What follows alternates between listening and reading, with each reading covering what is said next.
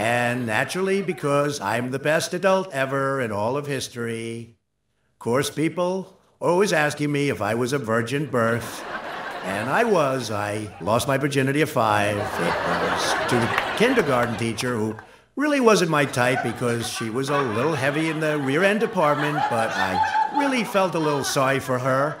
And uh, in kindergarten, if you're a celebrity, you can really do anything you want. Kiss them, grab their finger paintings. And it was really what they call a Me Too moment, because all the other kindergarten teachers were saying, "Me too, me too." And really, after a while, I, I got a little bored, and I moved on to the first grade teachers. And uh, now, of course, everybody wants a Trump baby of their own.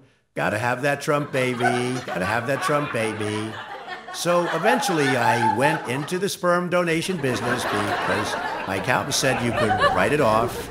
And just a ten thousand dollars donation to my pack gets you a thimble full of Trump jeans.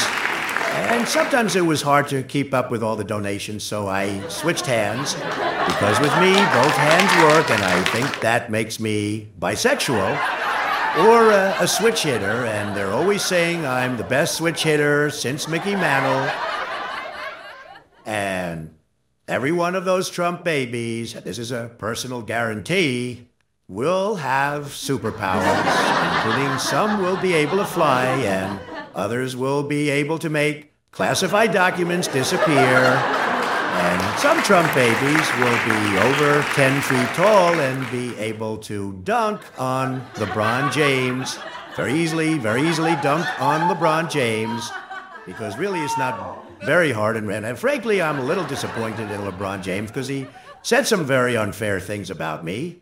And also, some Trump babies will be able to dunk on Colin Kaepernick right over the top because, to be perfectly honest, he's been taking a knee, and it's a disgrace. And I can tell you all those Trump babies will have other superpowers too, like uh, making themselves invisible, especially when they're indicted. And uh, charges from Jack Smith will bounce right off Trump babies. Boom, boom, boom. And all Trump babies will probably be able to bend Michael Steele with their bare hands and lift Chris Christie straight over their heads. And, uh, all the Trump babies will be named Donald Trump, and uh, they'll have numbers. Donald Trump the First, Donald Trump the Fourth, and whatever comes after Donald Trump the Fourth.